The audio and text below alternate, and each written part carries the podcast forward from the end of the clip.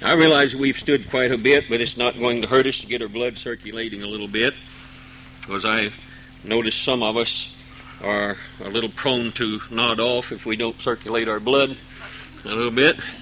So uh, I think it might be good just to stand for the reading of God's Word. I'm, I'm not sure really where to start in in this chapter. I've I started out with one idea and ended up so many different thoughts in that. That is so power packed. But uh, we'll do our best to get you out before supper time, if we can at all. The former treatise, first verse, have I made, o, Theophilus, of all that Jesus began both to do and teach, until the day in which he was taken up, after that he through the Holy Ghost had given commandments unto the apostles whom he had chosen to whom he also he shewed himself alive after his passion by many infallible proofs, being seen of them forty days, and speaking of the things pertaining to the kingdom of God. And being assembled together with them, commanded them that they should not depart, depart from Jerusalem, but wait for the promise of the Father, which saith he, Ye have heard of me. For John truly baptized with water, but ye shall be baptized with the Holy Ghost not many days hence. When they therefore were come together, they asked of him, saying, Lord, wilt thou at this time restore again the kingdom to Israel? And he said unto them, It is not for you to know the times or the seasons which the Father has put in his own power, but ye shall receive power after that the Holy Ghost is come upon you, and ye shall be witnesses unto me both in Jerusalem, and all Judea, and in Samaria, and unto the uttermost part of the earth. And when he had spoken these things while they beheld, he was taken up, and a cloud received him out of their sight. And while they looked steadfastly toward heaven as he went up, Behold, two men stood by them in white apparel, which also said, Ye men of Galilee, why stand ye gazing up unto heaven? This same Jesus, which is taken up from you unto heaven, shall so come in like manner as ye have seen him go unto heaven. And they returned unto Jerusalem from the mount called Olivet, which is from Jerusalem a Sabbath journey. And when they were come in, they went up into an upper room where abode both Peter and James and John and Andrew and Philip and Thomas and Bartholomew and Matthew, James the son of Alphaeus, and Simon Zelotes and Judas the brother of James.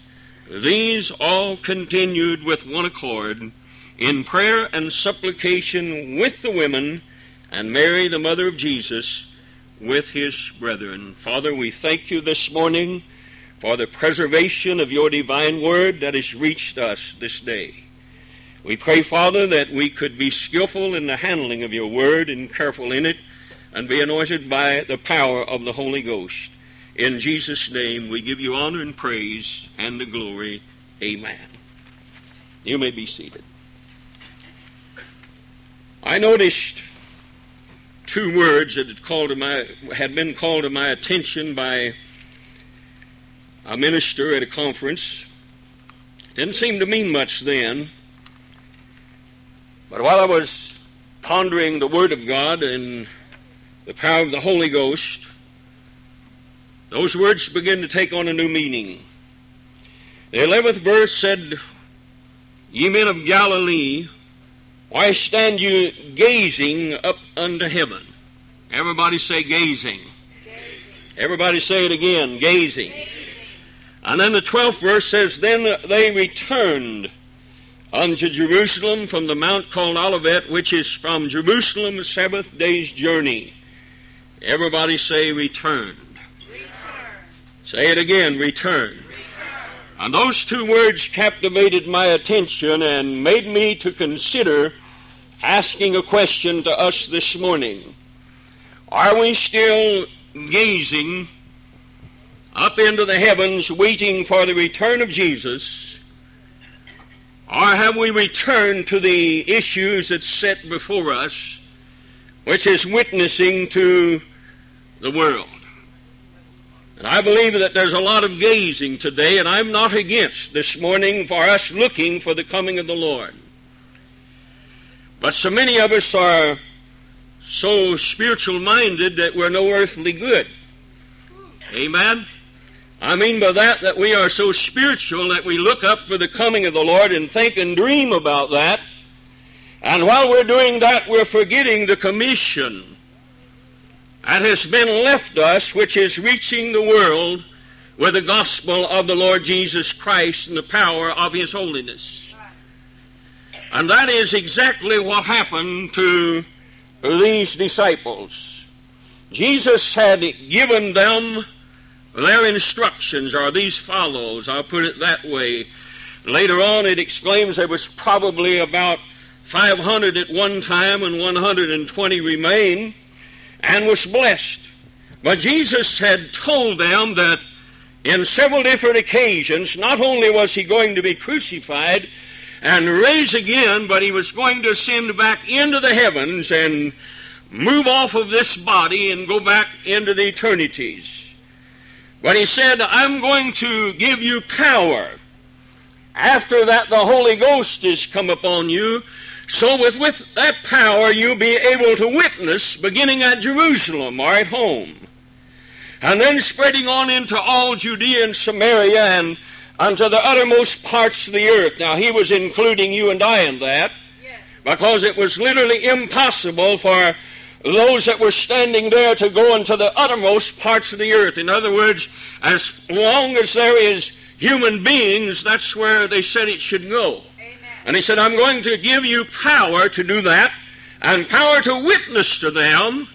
And he said, first, you've got to go to Jerusalem. And then, as they beheld him and hung on to his final words, he began to be taken up. And I have to stand and place myself, and it would do us good this morning if we would stand and place ourselves there some 2,000 years ago. And here's a man that we got acquainted with and loved, and we followed him, and we liked his teaching and the feeding of the 5,000, and we watched his miracles, and we experienced the uh, the calamity of his death, where it looked like everything was going fine, and finally our leader is taken from us, and he's dead, and we are very much in despair. And then all at once he's with us again. After three days and three nights, he has arisen and he on occasions appeared supernaturally unto these people. In other words, they was behind locked doors in fear of the Jews, and Jesus just appeared there in his bodily form. And of course, they become accustomed to a Jesus that they had not been accustomed to before, one without the limitations of human flesh. And so it was with this Jesus they had been with for 40 days and 40 nights, they had known this type of Jesus and they had listened to his words, and the grand finale was to be now. He leaves them the parting instructions and gives them the authority and places on their shoulders the responsibility of the entire world.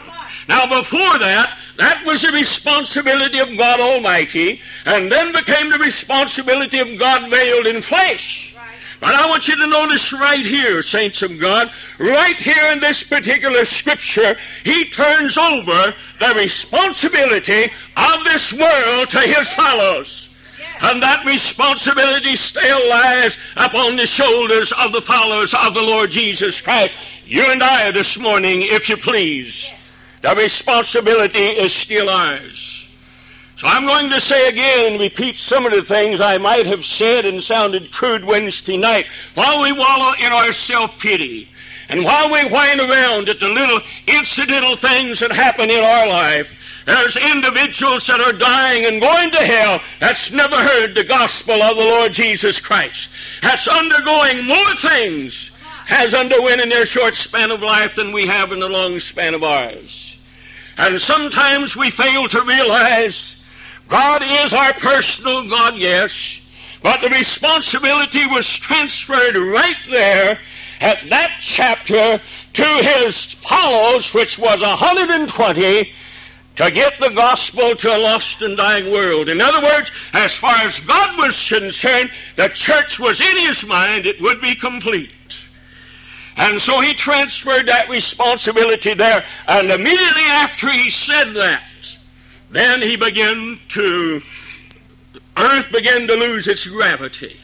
Now they had experienced this before. They had saw the marvelous power uh, of this uh, of this Jesus which wasn't limited to flesh anymore, but was in his glorified body. And uh, of course, uh, this must have startled them a little bit. Imagine what you would think. If you were standing there and somebody was talking to you, and somebody unloaded the whole load on your shoulders, and then all at once that which you had always put your dependence in began to ascend. He began to do something that no other man had ever done. Earth began to lose its gravity. And the Bible says they beheld. I don't know whether they were awestruck. I don't know if maybe they thought that he had appeared and disappeared before. There is every possibility that he just might uh, be caught out of their sight and then might come back again. I'm not sure.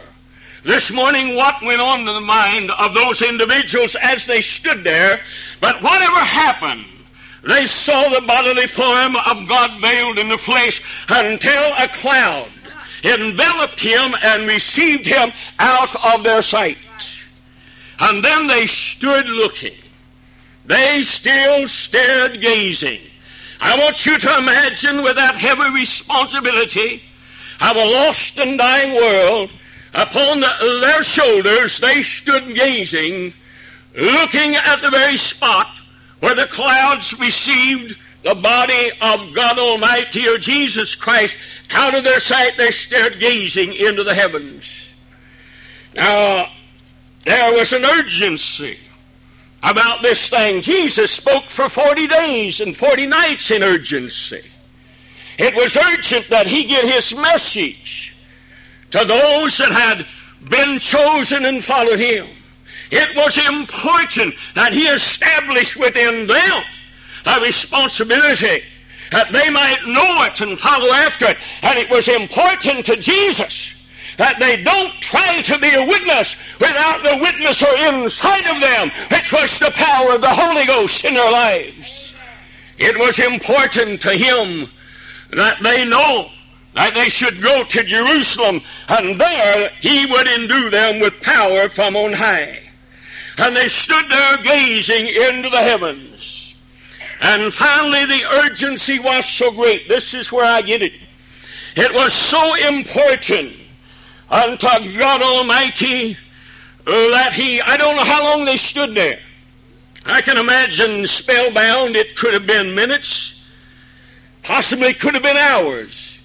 I'm not sure how long they would have stayed there, perhaps awaiting for that same body that they saw enveloped in the clouds, perhaps for the clouds to part and for them to see him again. You see, this speaks to me that it's hard for mankind to accept spiritual responsibility. You see, what they were doing was accepting a responsibility without having yet been endued with power from on high, and it must have steered them. They must have been shook in their boots. And they probably were standing there and wondering if maybe he would not appear to them again. How long they stood, I don't know. But they stood too long because God Almighty realized the importance of a world being without a witness. Have you ever imagined what it was like for a world to be without a witness? And that has never happened before. And this is the first time that has happened. And this world went 10 days without a witness. Because Jesus Christ himself had turned the responsibility of witnessing over to these individuals, and they were to tarry in the upper room for ten days before they said one thing.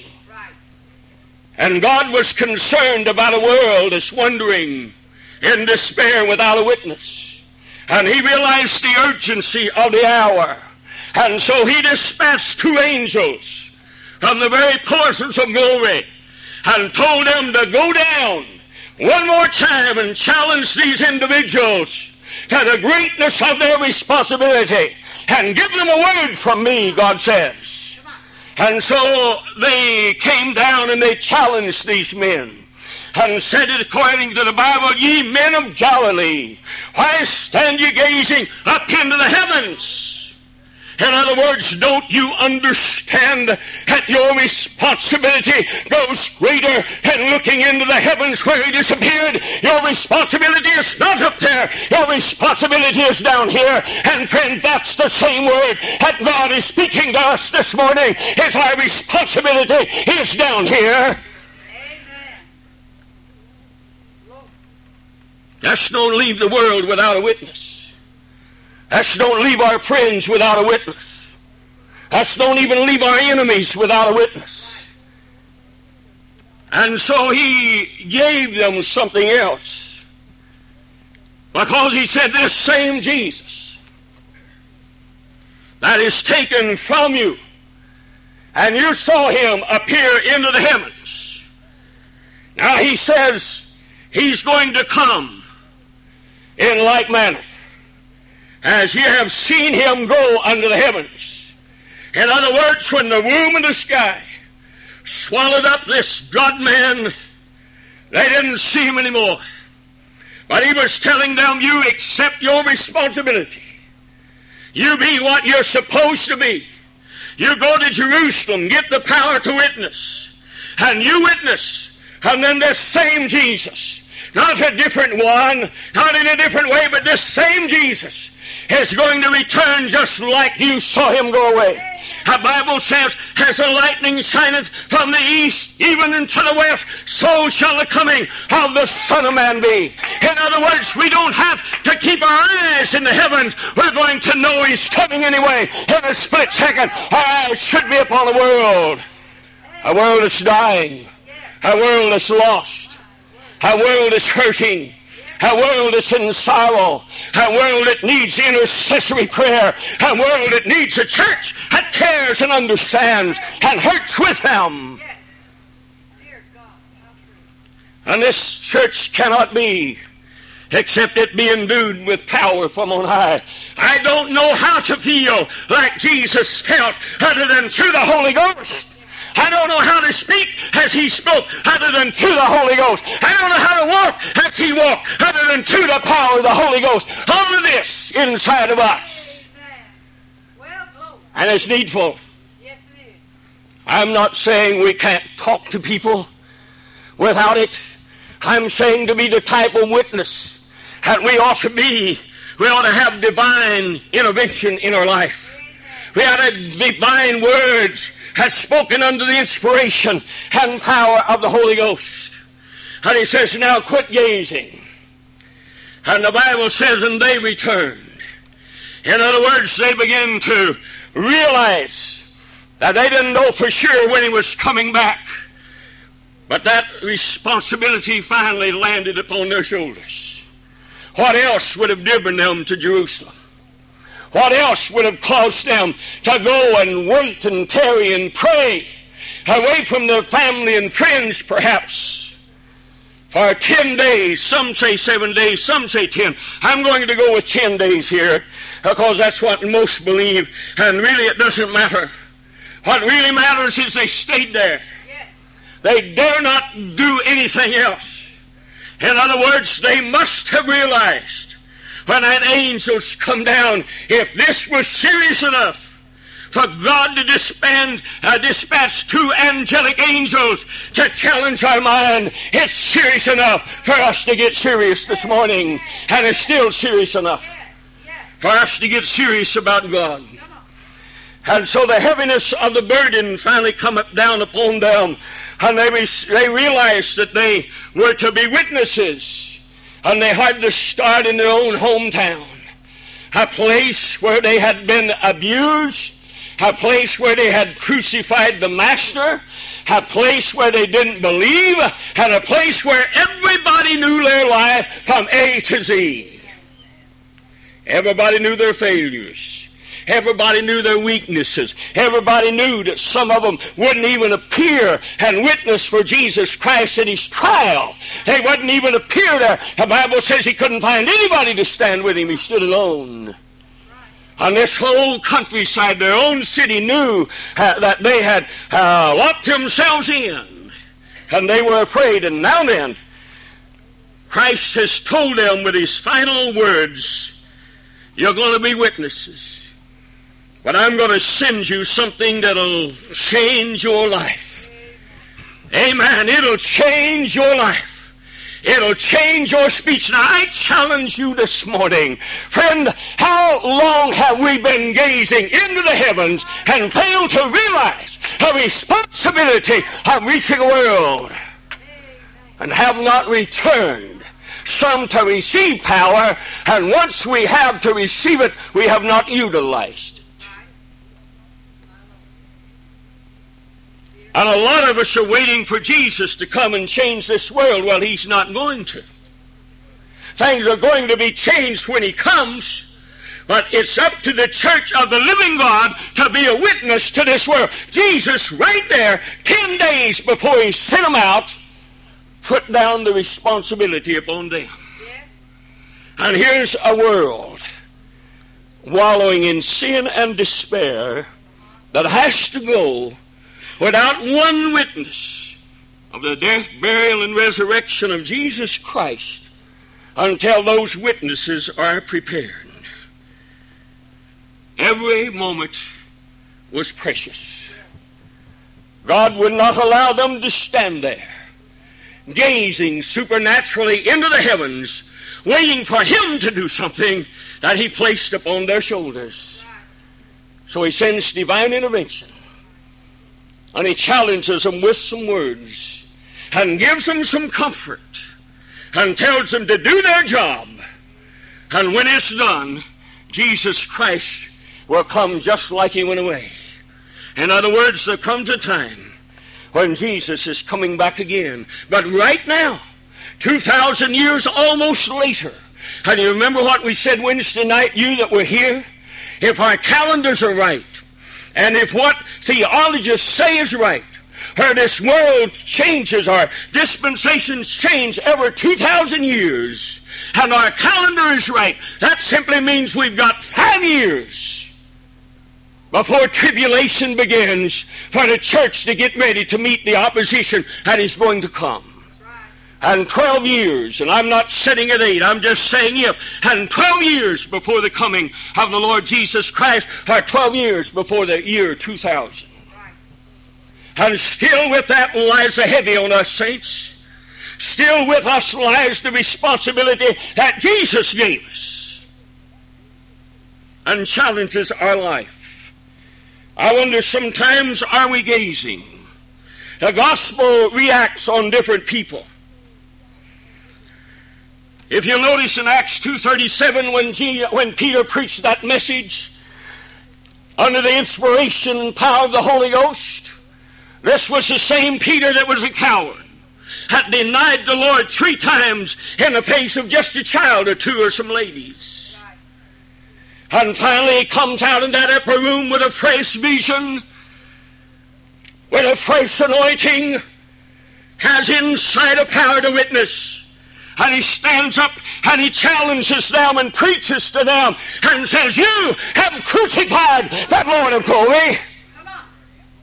The Bible says in one instance they were pricked in their hearts and said, Men and brethren, what shall we do?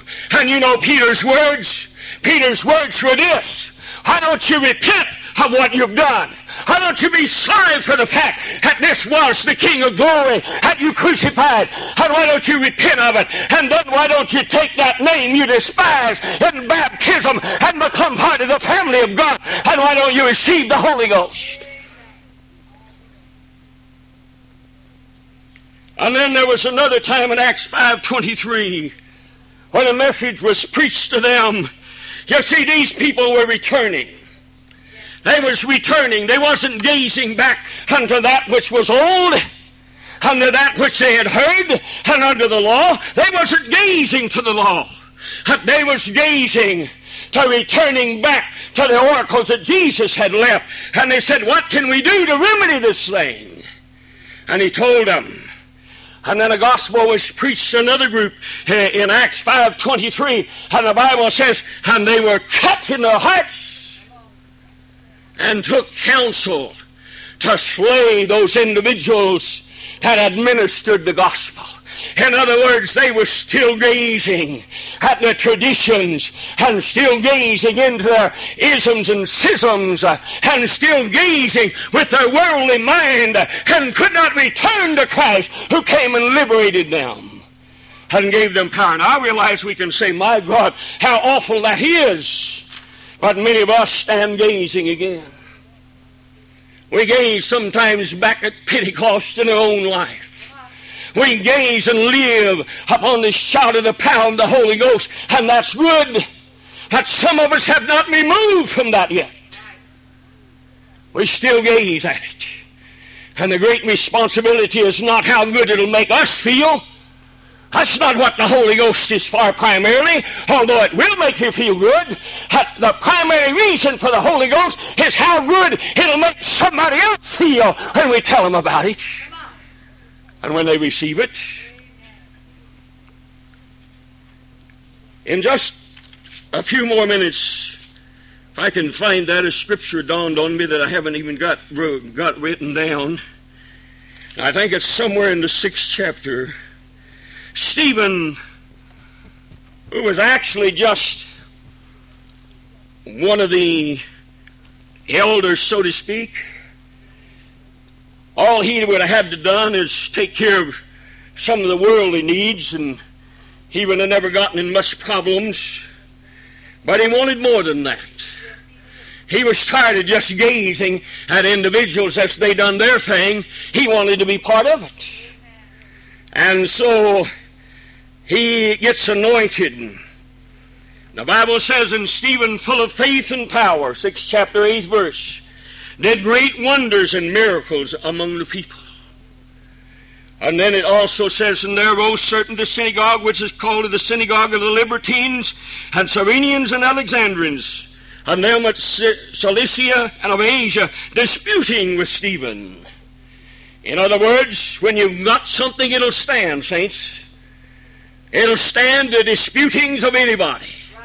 I mean, if you really got what it takes, and Stephen had what it takes, it says, and they were not able to resist the wisdom and the spirit by which he spoke. In other words, who was this talking? This was not Stephen talking, because any man can withstand any man's wisdom. This was something else talking. This was that witnesser inside that was talking. And friend, you can't withstand the wisdom of God. And so then they suborned men, which said, in other words, we have heard him speak blasphemous words against Moses and against God. And they stirred up the people and the elders and the scribes and came upon him and caught him and brought him to the council. Now notice they couldn't find any good witnesses, so they set up false witnesses which said, This man ceases not to speak blasphemous words um, uh, against this holy place and the law. They were still gazing. They were still looking at the law. Even though something greater in preeminence had taken control, they were still looking at the law, or their law, so to speak. It had been so changed uh, by the synagogue and those individuals and it didn't even represent the law that Moses laid down. And sometimes you read, need to read the Torah and some of these other things, which does have the Jewish law in it, and you'll see that it far departs from what Moses said. It obscures everything that Moses said. But they, they, said, This man speaks blasphemous things against the holy place of the law. For we have heard him say that this Jesus of Nazareth shall destroy this place and shall change the customs which Moses delivered unto us. Now notice Stephen is set in a council. He is by himself.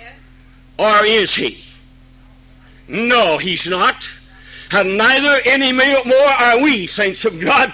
Wherever we, filled with His power, stand, God Almighty stands with us. And we need to know that.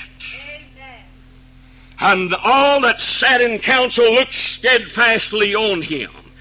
In other words, the same word over here where they looked steadfastly in the heavens, nothing else captivated their view. All eyes was upon Stephen and they saw his face is that it had been the face of an angel. What does that mean? The Shekinah glory of a mighty God, which showed those individuals, had they been returning and looking, could have known this was a man of God. And then they asked him a question Are these things so? And Stephen, as far as on the surface, didn't give him an answer. In other words, he did not answer yes or no, but he did give them an answer. He began. At Abraham, their father, who they claimed was their father, and he brought them up from that into the land, told them all of those things, uh, brought into Isaac and Jacob and the patriarchs that was moved, and Joseph that was sold into Egypt, and the, uh, and the Israelites taken into slavery, and Moses the one they put their faith in. Moses, the man that was called to lead them out. And he went on and on and on, talking about Moses and the delivering power of Moses and how Moses was a prophet and God said he was. And then he laid the axe at the root of the tree. He lowered the boom on them. He said, Listen. He said, You and your fathers said one time, Let us make us gods, and we may worship them. And they departed from the teaching of Moses and made them gods. And God went on to say that your fathers had a tabernacle in the wilderness and talked about Solomon